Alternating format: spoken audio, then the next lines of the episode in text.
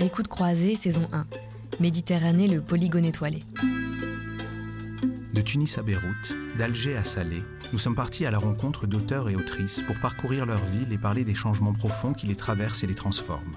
Entre espoir et désillusion, permanence et mutation, nous les accompagnons d'une rive à l'autre de la Méditerranée sur les traces de ce qui nourrit leur écriture. Les soubresauts de leur pays, l'avenir des révolutions, la métamorphose de leur quartier, les rencontres, les souvenirs et les images liés à des lieux qu'ils arpentent depuis tant d'années. Comme si Salé était le personnage d'un des livres d'Abdelataya, auteur de nombreux romans dont La Villante, Mélancolie arabe ou Le jour du roi, ce troisième épisode dresse le portrait sensible de la ville dans laquelle il passa son enfance et son adolescence. Abdelataya, qui y a vécu jusqu'en 1998, a tenu à y revenir avec nous. Ensemble, nous avons marché dans les rues d'une ville en transformation, une ville faite de marginalité, qui se pense et se construit en opposition à Rabat, la capitale et rivale voisine qui domine, écrase et humilie. Exister dans les interstices, se construire une identité en dépit des injonctions et résister à l'ordre établi. Abdelataya livre ici son histoire autant qu'il raconte Salé au passé et au présent. Les fantômes de Salé. Un podcast documentaire d'Abdelataya et Alexandre. Tu reconnais Salé? C'est drôle comme euh, avec le temps tout a changé évidemment. Il y a plus de construction, plus de, maisons, plus de béton.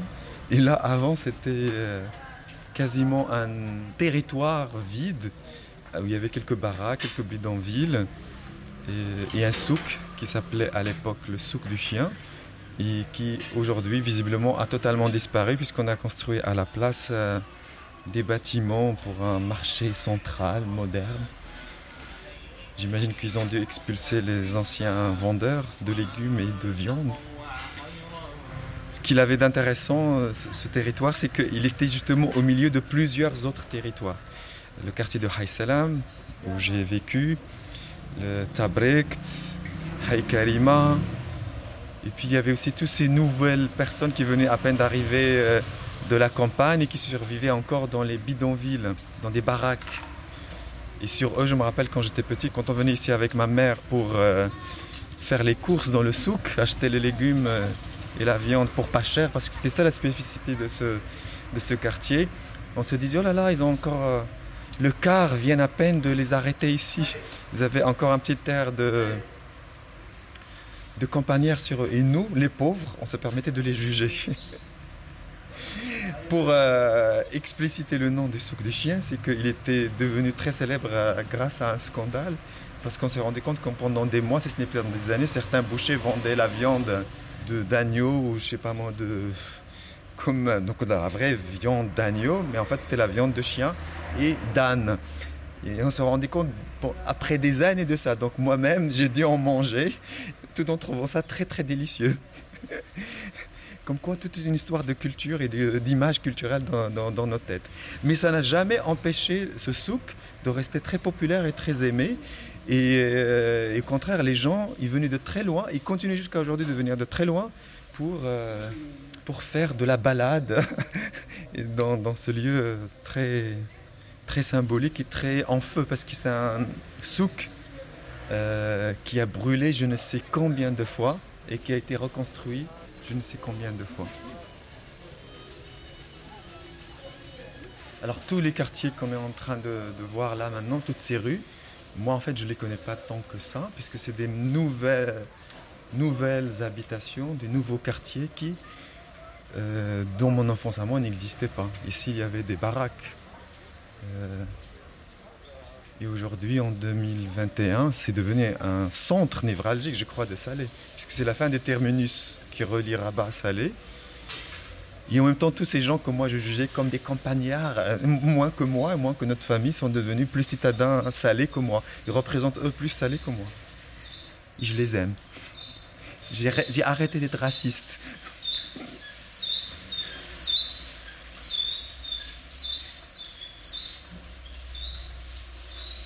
Tu venais souvent ici?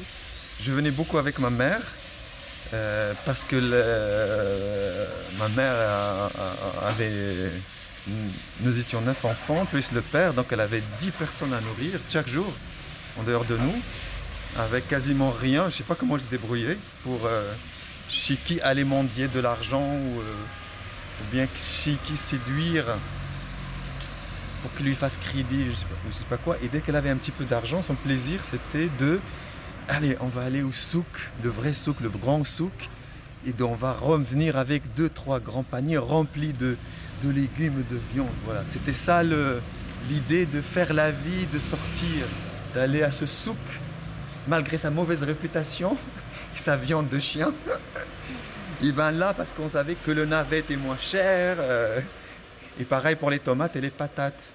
Et donc, elle avait besoin de moins de trois euh, de ses enfants. Donc, moi, je, l'accompagnais toujours parce que j'adore cette idée d'aller vivre une aventure avec ma mère. On sort, on fait des choses, on voit des gens, on les touche ou je ne sais pas quoi d'autre. Et puis surtout, elle avait besoin de nous pour porter les paniers. On n'avait pas de voiture ni quoi que ce soit à l'époque. Ma mère vient de la campagne, de Benimélel, à côté de Benimélel. Et donc, euh, ils ont immigré de la campagne dans les années 60 ils sont allés dans une ville qui s'appelle El Jadida, après à Rabat, et après ils sont arrivés à Salé. Et moi je suis né en 73, ils étaient déjà à Salé en fait. Donc moi le monde pour moi c'est Salé. Et, mais elle a gardé ses, habitudes de campagnarde, quoi. Que la ville va pas la transformer, elle va résister à ces citadins qui, qui vont peut-être la, la, la, réduire en rien du tout, mais elle, elle saura quoi, comment négocier et tout ça. D'ailleurs, elle était très forte pour ça. Elle utilisait la technique de la mendicité. faire croire à l'autre que tu es pauvre et que tu n'as rien du tout, que tu n'as rien dans les poches, comme ça il va te faire baisser le prix. Euh, et tu revenais avec le plus de choses. Enfin, quand je dis la mendicité, j'exagère un petit peu, c'est-à-dire juste euh, apitoyer l'autre. J'ai neuf enfants, vous savez, il faut trois repas par jour, quatre pains par jour, tout ça. Donc je l'ai vu à l'œuvre et depuis que je suis en France, j'applique ces recettes.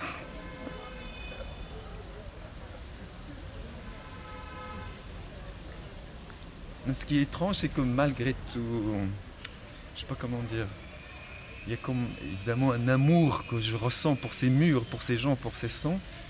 J'ai quand même passé un temps fou dans ma tête aussi à préparer le départ. Et là, je me dis, mais pourquoi je suis parti Non, franchement, c'est, je sais pas comment dire, cette idée que la vie continue euh, à être habitée d'une manière euh, bah, d'une manière capitale, quoi. Il y a quelque chose de capital la vie capitale, la vie avec un grand V qui se vit et, qui se rapproche peut-être de la survie pour plein de gens. Ça donne la vie, je sais pas, on ne peut qu'être euh, aspiré par cette vie, non? Et touché. On ne peut que être, euh, je sais pas comment dire, dans l'amour de cette vie-là. Alors j'imagine, et je sais, c'est pas que j'imagine, je sais qu'il y a aussi toutes les conditions sociales et politiques euh, qui font que les gens peut-être ne se sentent pas heureux ici, ou ne sont pas accomplis. Ou...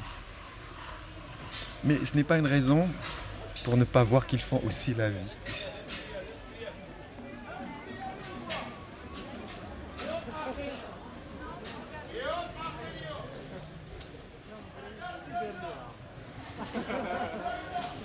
C'est dangereux, certains territoires ici. Maintenant que ma soeur me raconte, mes soeurs, qu'il ne faut pas plus aller là, plus aller là. J'arrive pas à me rendre compte de ça là, ce matin. Qu'est-ce qui pourrait être dangereux?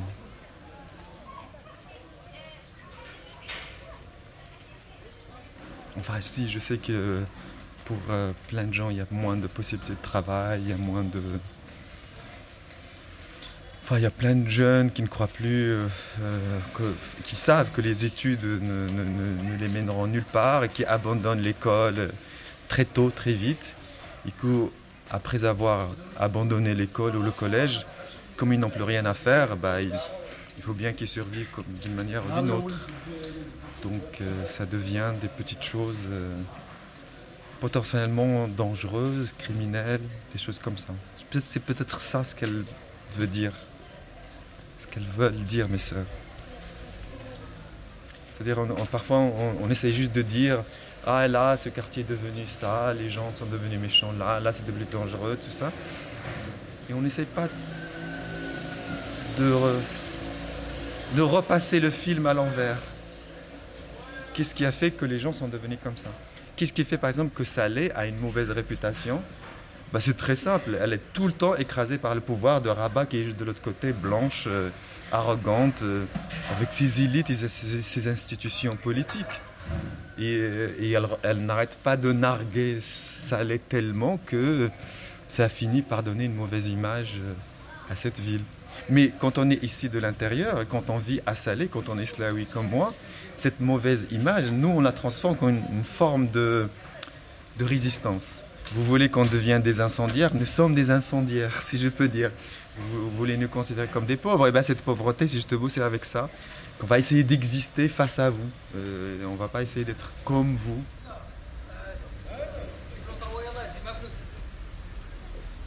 Quand j'étais petit, il y avait donc moi j'étais des côtés des maisons, mais pas loin il y avait aussi le côté des villas. Et ben régulièrement avec mes petits copains, et ben on faisait des invasions des quartiers des villas et on sautait à l'intérieur des villas et on volait les fruits. Plein, on en mettait dans nos slips, dans nos poches, dans le, le surtout les pêches, j'adorais ça. Et les, et les, les, les carmos, j'ai oublié comment on dit ça en français. Les figues. Donc on savait où il y avait les figues, on savait la saison et on les envahissait. Assez bizarrement, je ne, je ne ressentais aucune culpabilité et je ne ressens aucune culpabilité. Il nous fallait nous aussi notre part. Donc on est allé et on volait ces fruits et on les mangeait. Et euh, Salé, quelque part, fait la même chose aujourd'hui.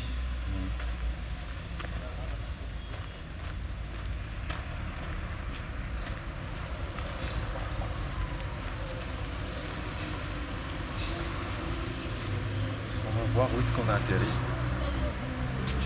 Que je vais reconnaître où je suis, où nous sommes ou pas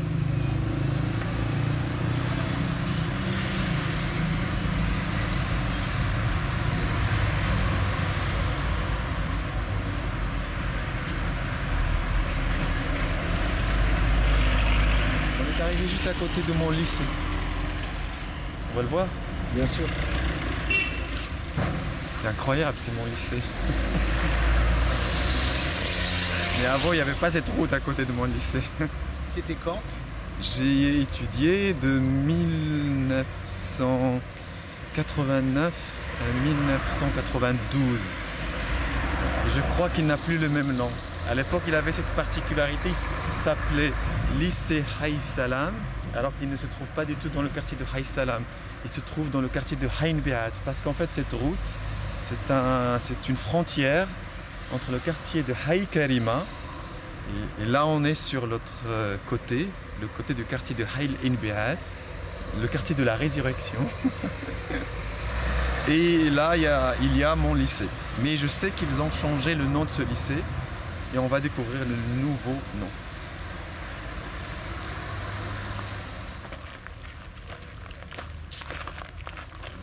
Je suis pas venu ici depuis 1992. En fait, il est assez beau. Hein. Il est simple. euh, Il y a à côté la direction. Et puis les classes. Ah, ce que j'aime, c'est la peinture. Les murs sont chaulés de, de trois couleurs différentes. Le jaune, l'ocre rouge, le vert, pistache, le bleu ciel. Tout ça, ça harmonise bien. Et donc devant moi, il y a plusieurs euh, successions de classes à- en deux niveaux.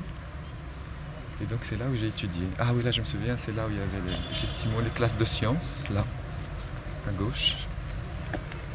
Il est beau. Il est calme en tout cas.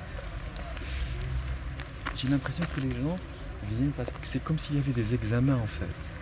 Non Salam alaikum ala Allah. الحمد لله اللهم لك الحمد حاجه وليد انا هكا هذاك قريت في هذا الليسيك ديالي كندور كندور تنظر فيه حبط الكمامه آه. الله شحال يا وليدي. شحال عليك. شحال هادي؟ 89 عرفتك عرفتك كي 89 داير 92 89 في أيام سي بالجواد وأيام سي الجوجي الله يرحمه. كنت أيام- هنايا انت آه الله ودي أنا عقلت عليك كنت آه، ما عقلتش عليا والله أختي ما عقلتش شو سميتك لاله خميسة. خد- خديجة. خميسة. خميسة آه الله يحفظك اولدي الله يحفظك. كي درتي Cette femme était déjà là, elle travaillait là quand, quand j'étais moi élève là, 89-92. Et elle, euh, elle dit qu'elle se souvienne de moi. Moi, je ne me souviens pas d'elle. C'est pas gentil de ma part. Mais elle m'a dit qu'elle s'appelle Khamisa. Le nom me dit vaguement quelque chose, mais j'arrive pas à retrouver son visage. Mais elle est là, juste à côté de moi, et elle a dit qu'on peut, peut continuer à se, à se promener dans mon ancien lycée. J'ai vais prendre beaucoup de selfies. Hein. Moi, j'ai toujours adoré aller à l'école, au collège, au lycée. Parce que comme on vivait 11 personnes dans trois pièces, j'adorais cette idée que je quittais ce monde, où j'allais quelque part, où il se passait quelque chose, en dehors de ma famille, de mes sœurs et tout ça, pour mieux leur revenir. Donc l'idée d'aller voir des profs, euh, comment ils sont, comment ils sont habillés, comment ils nous parlent, comment, qu'est-ce qu'ils vont nous raconter, au-delà des cours et tout ça, ça m'a toujours excité. Et j'étais, je crois, un bon élève dans le sens que j'étais tout le temps attentif, concentré. J'étais pas du tout brillant, je vais 11, 12, 13 de moyenne maximum. Mais je, faisais partie de ceux qui participaient. On disait, oui, Abdallah, oui, tu peux compter sur lui. Il participe. Et on avait une heure qu'on appelait expression orale. Une heure par semaine euh, en arabe, dans, la matière la langue arabe et dans la matière la langue française. Et j'étais le champion. Donc pour le, le- je crois qu'il m'appelait le, monsieur pas d'accord. Il disait je suis pas d'accord, je suis pas d'accord. Tu vois, pour que le prof te donne la parole, il faut lui dire Monsieur, monsieur, monsieur, monsieur, monsieur. Et moi, j'y allais jusqu'à devant son nez Monsieur, monsieur. Il me dit Allez, vas-y, parle, Abdallah, parle. Donc, on m'appelait Monsieur Pas d'accord. Mais de manière sympathique. hein. J'adorais cette idée de pouvoir communiquer, de pouvoir parler, de pouvoir. euh, Je dis que de, pas, pas pour être pas d'accord avec eux ou les agresser, mais cette idée d'être au milieu des gens et, et de participer à quelque chose, je sais pas. ça m'a- C'était déjà moi.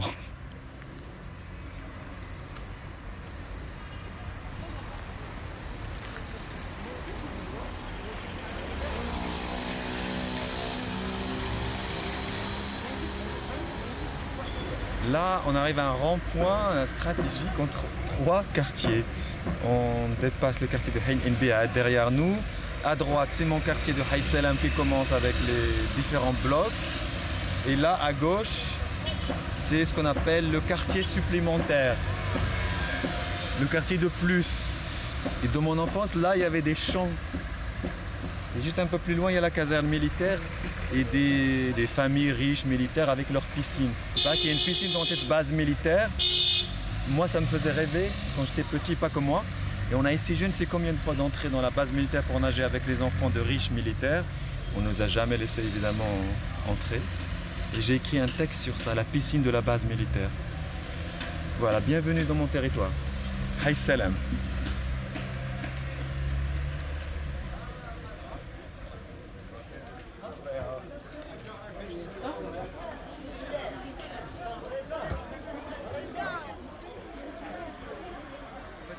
Quand, je, venais à Rabat, je, me disais, d'accord, je suis à Rabat, mais Saleh venait avec moi. Il fallait jamais quitter Saleh, même à Rabat. Il fallait pas céder. Si quelqu'un te disait Ah, mais tu habites dans quel quartier de Rabat Je dis Mais c'est quoi cette insulte? Je suis de l'autre côté, je suis de la République des pirates de Saleh. L'aurais-tu oublié? La plupart des gens, ils ont oublié la République des pirates, mais pour de vrai, il y a eu cette République au XVIIe siècle, une République démocratique des pirates. hein. Depuis, on n'a pas eu de démocratie, si je peux dire, républicaine euh, dans le Maroc. Et je crois que c'est le souvenir de cette république, si je peux dire, et aussi de, cette résistance des corsaires par rapport aux puissances occidentales qui partaient dans leurs vaisseaux et leurs bateaux conquérir le monde et préparer le colonialisme planétaire, si je peux dire. Donc l'Islaoui, d'une certaine façon, attaquait ces puissances occidentales et, et leur volait ce qu'ils pouvaient. Et moi, j'ai hérité aussi bien, comme je suis un Slaoui, que j'ai passé l'essentiel de ma vie marocaine à Salé, j'ai hérité aussi bien de cette histoire euh, importante. hein. C'est pas c'est pas du folklore, même si pour certains ils, ils essaient de réduire ça à une forme de folklore, les pirates, les corsaires et tout ça. Mais en fait, c'était pas du tout des gens qui n'avaient rien à faire et qui, qui attaquaient les. C'était vraiment dans le cadre de, de comment on se protège en attaquant. Euh, voilà, ceux qui éventuellement finiront un jour par, par nous attaquer, les Britanniques, les Français, euh, les Hollandais, euh, peut-être les Suédois et tout ça, les Irlandais et tout ça. Et donc on les attaque avant qu'ils ne viennent nous, attaquer. Et je crois qu'il y a tout ça qui existe encore dans la mémoire des gens de Salé et très certainement dans ma mémoire.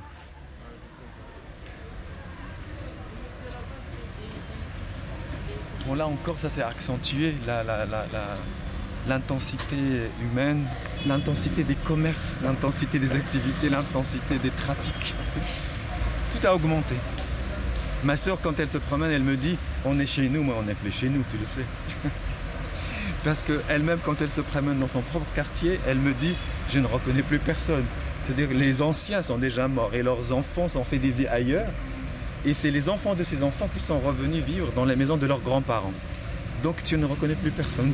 Ou alors ceux que tu connais sont devenus tellement vieux qu'ils ne sortent plus, il n'y a que une nouvelle génération qui se balade et qui règne. On est chez nous, c'est-à-dire dans, dans nos murs, mais nos murs sont déjà dans un autre temps. C'est beau, c'est-à-dire qu'il y a toujours quelque chose de nous qui part avant même qu'on parte.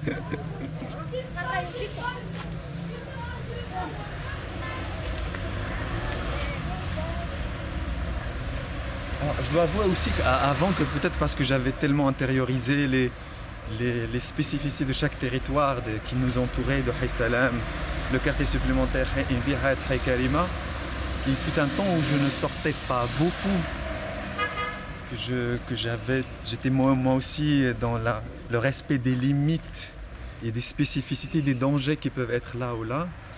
Et du coup, il fut un temps où je ne sortais pas, où j'étais moi-même dans la peur.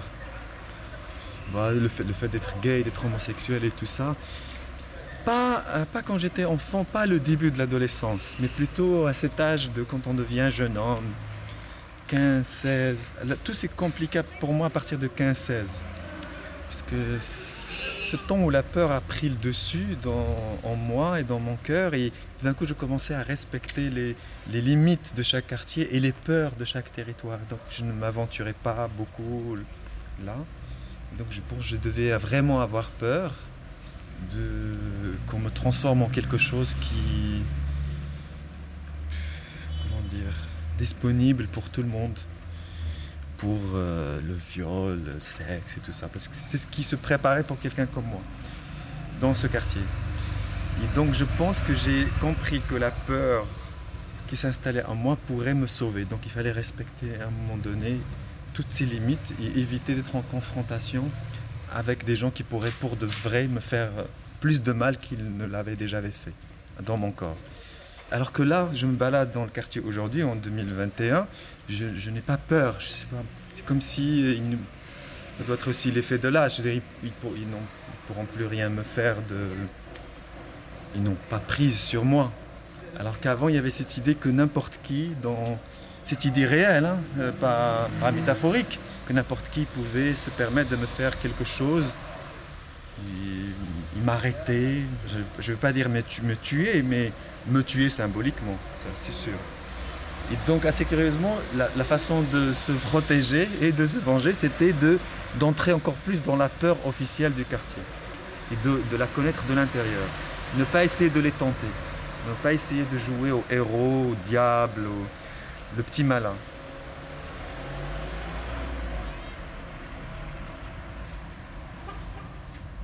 Je suis de Salé depuis si longtemps, depuis ce temps qui n'existe plus et qui pourtant continue de vivre, de palpiter grâce à moi, grâce à mon corps rempli de désirs voraces, égoïstes et généreux à la fois. Je suis de Salé. Le monde est là, là, entre nos murs, dans nos murs, le long de nos murailles. Chez nous, le monde est fou, suspendu, dur, en attente. Il résiste d'une autre manière. L'océan est son cœur vieux, éternellement jeune. Je suis de Salé. Rabat est là-bas, si proche, si loin. Je traverse parfois le fleuve Bourgreg juste pour aller pisser de l'autre côté. Et je reviens. Je pisse dans les rues et les avenues de Rabat. Je n'ai pas peur, la police arrive, elle va m'arrêter, je ne bouge pas, je la laisse venir, la police. Je suis un criminel pour eux. Je suis un gay, je ne suis pas différent d'eux. Je suis de ce monde, comme eux, exactement comme eux. Je suis de retour à Salé. Je n'ai qu'un mot à la bouche, dans le cœur, le hammam. Le hammam pas loin de la prison Zaki. Il est encore là. Rally, il m'attend. Il porte comme toujours un slip rouge. Je suis et je sais ce que je vais faire. Je mets le gant dans ma main droite. il s'allonge sur le ventre. Les genoux sur le sol, je gratte le dos de Ali. Il est tellement sale, son dos. Il est tellement beau, son dos. Ali se retourne, il me regarde, il dit Montre à moi à quel point tu es un vrai Slaoui. Je lui réponds Prépare-toi au pire, Ali. Tu vas déguster le bonheur. Je suis un tsunami, un corsaire, un traître que tu aimeras toute ta vie.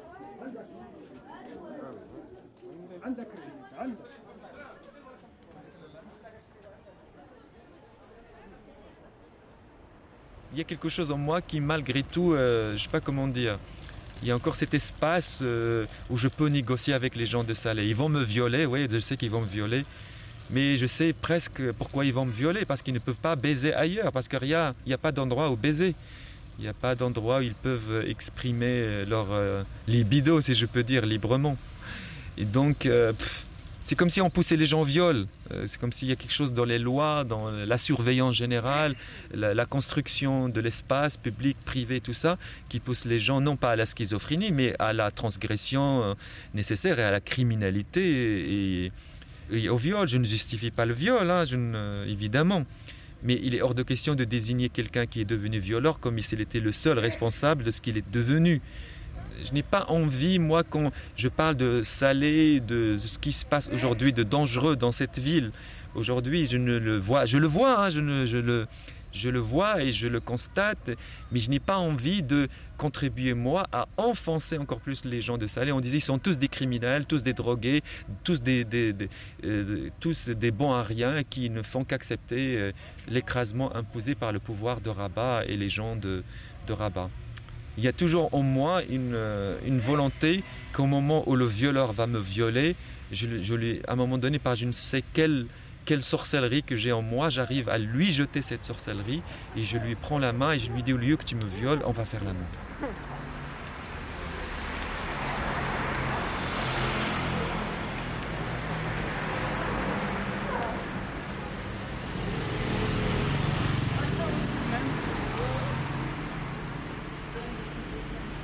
Je crois qu'on va pas passer devant chez moi. J'ai pas le courage. Parce que si on passe, il y a des gens qui vont me reconnaître, ils vont le dire à ma sœur. Il y a même son mari qui a son magasin de menuiserie qui va me voir. Il va le lui dire et elle va me dire Tu es passé devant chez moi, tu n'es pas venu chez moi, Abdella. Est-ce que tu es encore mon frère, Abdella? C'est ce qu'elle va me dire. Et elle va me dire Eh ben, laisse-moi deux semaines, je vais réfléchir si tu es encore mon frère, Abdella.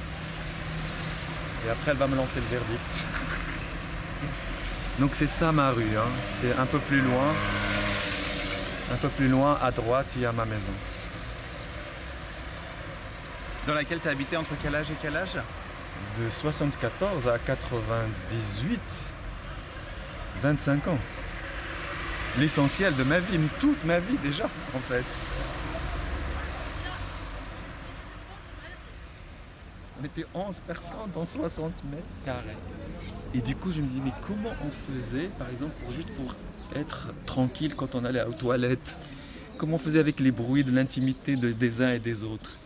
Et ben, je pense que quand, quand, on habite à côté d'une route et qu'il y a les voitures qui passent tout le temps, la première semaine ça vous dérange, vous n'arrivez pas à dormir. La deuxième semaine, tout est intégré et tout est simple.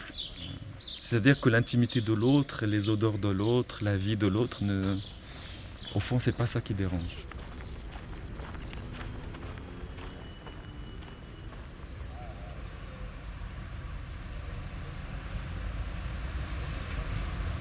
on est là dans un autre territoire qui est devenu plus important que dans mon enfance. Quand j'étais tout petit, je venais ici pour jouer au football avec des gamins. C'est des terrains vagues, c'était vide, il n'y avait que de la poussière. Et nous on transformé cette poussière en, stade, en, terrain de jeu. Et l'hiver, quand il pleuvait trop, il y avait même un étang qui se formait et on allait nager dans, ce, dans cet étang. Le temps est passé, ils ont commencé à construire une prison qui est juste à gauche, la prison Zaki. Je peux dire qu'à l'échelle de ma vie, j'ai vu une prison qui se construit, qui monte de rien jusqu'à des murailles, euh, des tours de surveillance. Et petit à petit, cette prison qui prend de la valeur, si je peux dire, puisqu'on y envoyait avec le temps des prisonniers célèbres, notamment des islamistes. Assez curieusement, j'ai toujours eu l'envie de, voir qu'est-ce qui se passe derrière ces murailles qui ont été construites là où moi-même j'ai des souvenirs. C'est comme si à la place de mes souvenirs d'enfance, qui ne sont pas tous des souvenirs heureux, mais quand même, il y a maintenant des gens qui, qui souffrent derrière des murs et qui pleurent. A à côté de la prison, ils ont construit maintenant un, un tribunal et je crois même un, commissariat central qui est juste devant. Donc du coup, c'est drôle de voir ce territoire de, de jeu, d'enfance, de, de, transgression, de, de, souffrance et de bonheur euh, parfois. On faisait des tournois de foot et même si moi j'étais une petite chose très efféminée et que tout le monde se moquait de moi, je voulais moi aussi être du tournoi, je voulais jouer et même si je ne savais même pas euh, taper dans le ballon, c'était pas grave, je voulais être avec eux. Même si je ramassais toutes les moqueries du monde et de la terre, et même si, euh, je sais pas, j'ai toujours eu ce désir d'être avec eux. Donc c'est drôle de voir ces territoires, celui où il y avait l'étang, où j'ai failli me noyer, euh, j'ai joué au foot là, se transformer en des lieux euh, importants, des lieux de pouvoir, des lieux de, de, de, de surveillance, de, jugement le tribunal et des lieux d'emprisonnement et de cassation, si je peux dire, des gens. Les on casse les gens. C'est comme si, en fait, ce que je ressentais quand j'étais petit, moi, comme un être euh, très inférieur, très infériorisé dans, dans, cette échelle sociale, euh, même chez les pauvres, comme si cet endroit d'infériorisation a pris encore de la, comment dire, de la valeur, a pris du grade et que c'est devenu euh, la surveillance et la cassation et le, les punitions ont augmenté. Et que ce n'est plus à l'échelle de, de quelqu'un dans un coin de rue qui peut me violer en toute impunité et, au vu et au su quasiment de tout le monde mais que maintenant c'est à l'échelle de toute une ville et ça se trouve à l'échelle de tout un pays au fond écrire ne peut se situer que dans le territoire de ce qu'on est en train de que je suis en train de raconter là. C'est ça le nœud de, de la vie et, euh, et il ne faut jamais oublier le rapport au pouvoir et ce que le pouvoir te dit de dire de ne pas dire d'écrire de ne pas écrire d'exister ou de ne pas exister. Et toi tu dois exister. Quoi qu'ils disent tu dois exister malgré eux. Malgré eux et que au fond on disait aux gens euh, tout le temps bah, la réalité dans laquelle vous vivez tout attaché que vous êtes à cette réalité là elle n'est pas belle elle ne mérite pas d'entrer la littérature dans l'écriture. Et que si vous voulez écrire il faut ne citer michel foucault euh, butor euh, peut-être jean genet si vous êtes un peu trop cultivé ou alors dostoïevski et les structuralistes etc c'est comme si notre réalité nos vies à nous marocaines n'avait pas de valeur.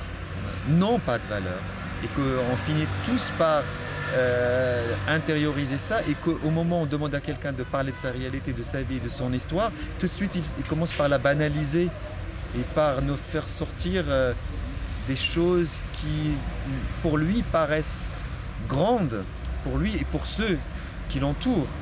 Euh, puisque c'est ça, c'est ceux qui t'entourent qui te disent ça ça a de la valeur, ça ça n'a pas de valeur. Ta vie si tu racontes ça mais ça n'a rien à.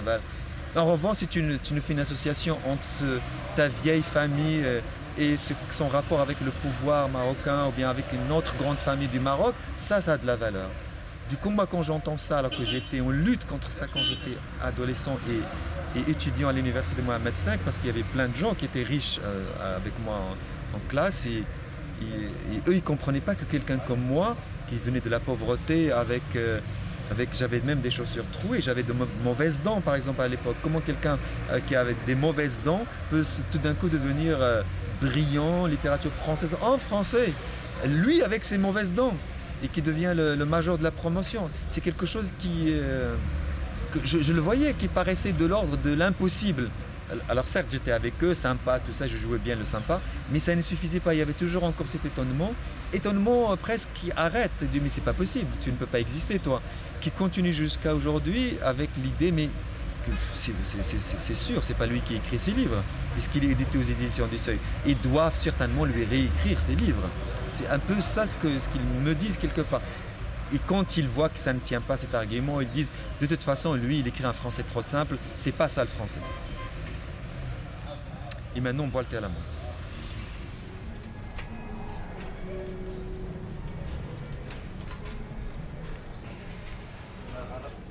Salé qui pleure, Salé qui rit. Une ville tout au fond de désespoir assumé et qui attend son heure, le retour, l'avenir, ça vient, ça vient. Demain, vous verrez. Salé dans ses murs, dans ses prisons, dans l'oubli, on se cache ici, on traverse un autre temps ici, on transgresse, on vit la nuit, uniquement la nuit. Ceux qui habitent Salé ne sortent que la nuit. Je les suis, je les vois dans la nuit, je les vénère, je les baise, je baise leurs mains et je baise leurs pieds. C'est notre espace, la nuit infinie, jusqu'au mausolée Sidi et jusqu'au bastion des larmes, jusqu'à l'océan qui nous écoute, qui nous aime, qui nous accueille même quand on est criminel, maudit, écrasé par le pouvoir et par la ville blanche et arrogante de l'autre côté. L'océan danse et chante pour nous. C'est lui qui connaît, c'est lui qui sait mieux que nous. L'océan assalé est rempli de nos larmes, des larmes de désespoir profond, des espoirs légers, heureux, par nous tous partagés. Salé qui pleure, salé qui ne pleure pas, salé qui flotte et qui bientôt se lèvera.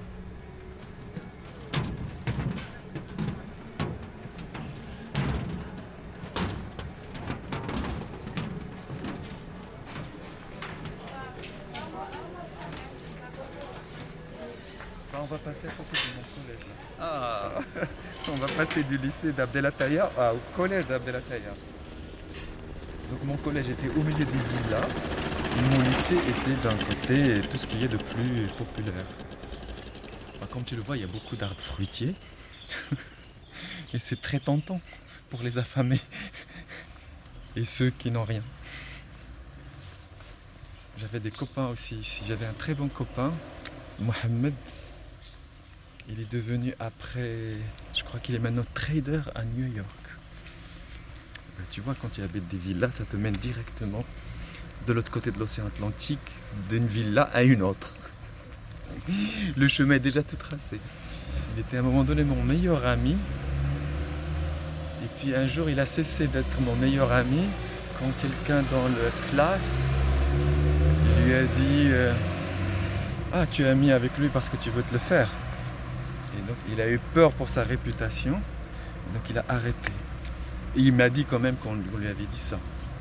Mais moi je ne sais pas du coup si il s'est rétracté parce qu'il y avait réellement quelque chose entre lui et moi, de l'ordre du sentiment amoureux adolescent, et qui tout d'un coup s'est arrêté parce qu'il y a eu une pression sociale qui s'est exercée à travers les autres élèves, ou bien tout d'un coup euh, il a eu la, révélation de ce que j'étais et que voilà, c'était une condamnation de moi. je caricature un petit peu, je dois être encore un peu euh, dans le dépit amoureux. Puisque tout ça s'est passé quand j'avais 13 ans. 13 ans. Et quand en la dernière année, 14 ans, donc il était toujours là avec nous. Et il était toujours là avec moi dans la même classe. Et euh, je crois pour me venger, je me suis lié à un autre garçon qui s'appelait Youssef.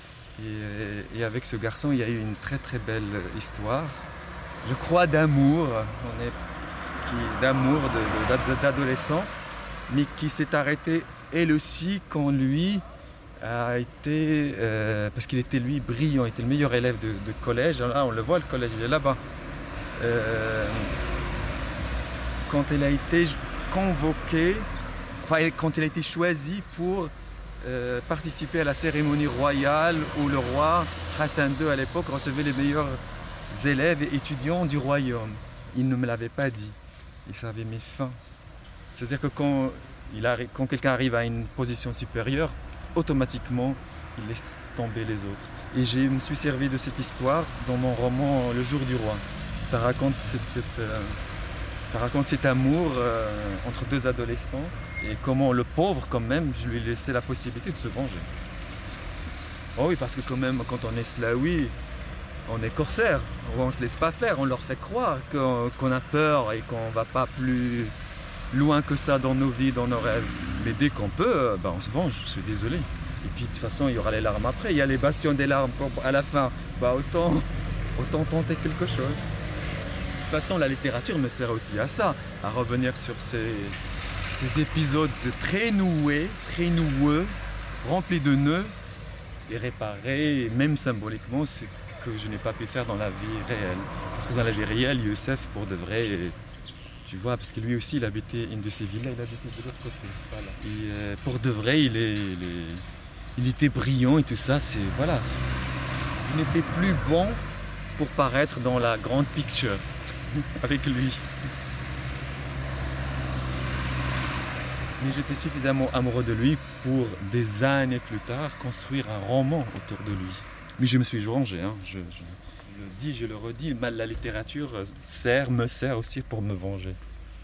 On va pas faire que de la théorie, il faut bien raconter quelque chose de vrai qui, qui- bouille, voilà, si je peux dire. Qui, voilà, quelque chose de l'ordre de la, de la lave qui coule encore en nous, il faut bien la faire exploser dans cette littérature. Sinon, ça sert à quoi d'écrire? Moi, j'ai grandi à côté d'une femme qui n'arrêtait pas de me dire les stratégies pour leur faire croire qu'on n'était rien du tout dans cette vie, qu'ils pouvaient nous écraser comme ils voulaient. Mais après, dès qu'elle rentrait à la maison, elle les déconstruisait, elle les détruisait tous devant nous, et elle les lâchait pas. Elle les... Et après, on ressortait dans la rue, et sur le chemin vers le, souk du chien, on reconstruisait les stratégies, et on jouait parfaitement aux gentils et aux miskines. C'est pour ça qu'il me manque ma mère, parce qu'au moins elle avait cette honnêteté de savoir très bien où elle était et, euh, et comment s'en sortir malgré, tout, tout le potentiel de danger autour d'elle. Au fond, je lui en veux absolument pas de n'avoir rien compris à mon homosexualité, parce que au fond, elle, elle, euh, je sais pas comment dire, d'une certaine façon, elle était homosexuelle comme moi, parce qu'elle aussi, elle avait non seulement son propre corps, mais tout un tas de corps autour d'elle qu'il fallait euh, sauver. Et euh, d'une certaine façon, sa bataille à elle, et ses batailles à elle étaient beaucoup plus grandes et plus importantes que moi. Donc euh, je ne peux pas faire celui qui, qui, euh, qui rétrospectivement dit Ah oui, mais ma mère était homophobe, elle ne comprenait rien à la, spécificité de son petit-fils PD qui voulait devenir artiste. C'est pas vrai.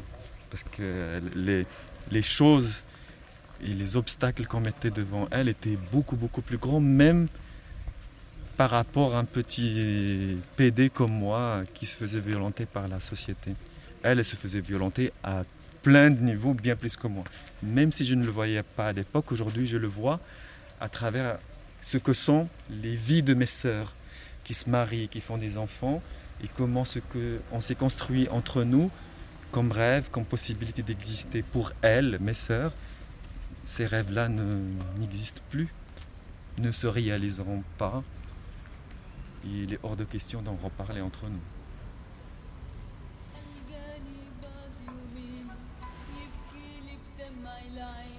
Les fantômes de Salé, un podcast documentaire d'Abdelataya et Alexandre Planck. Enregistrement et réalisation, Alexandre Planck. Écoute croisée, saison 1, Méditerranée, le polygone étoilé, est un projet initié par la Villa Gilet, Rosen Lebris et Making Waves. L'épisode que vous venez d'écouter a été co-conçu avec l'Institut français de Paris et coproduit avec la Villa Gilet, l'Institut français de Paris, l'Institut français du Maroc et Making Waves. Il a été soutenu par la fondation AG2R La Mondiale. Remerciements à l'équipe de l'Institut français du Maroc et en particulier à Clélia Chevrier-Colaco, Ina Pouan, Catherine Philippone, Alexandre Lemasson, Rosen Lebris, Selma Elouari, Oussam Bakraoui, Ashraf Remok, Lina Meskin, Soufiane Enani et Sundus Shrebi. القاني بعد يومين يبكي لي بدمع العين يشكي من حب جديد يحكي وانا نار ايد وسمعت وفكري شريد وسكت وقلبي شهيد وأنا اللي كنت فاكرة إنه حشتك من بعدي. فاجئني بقصة تانية ضيعت الحلم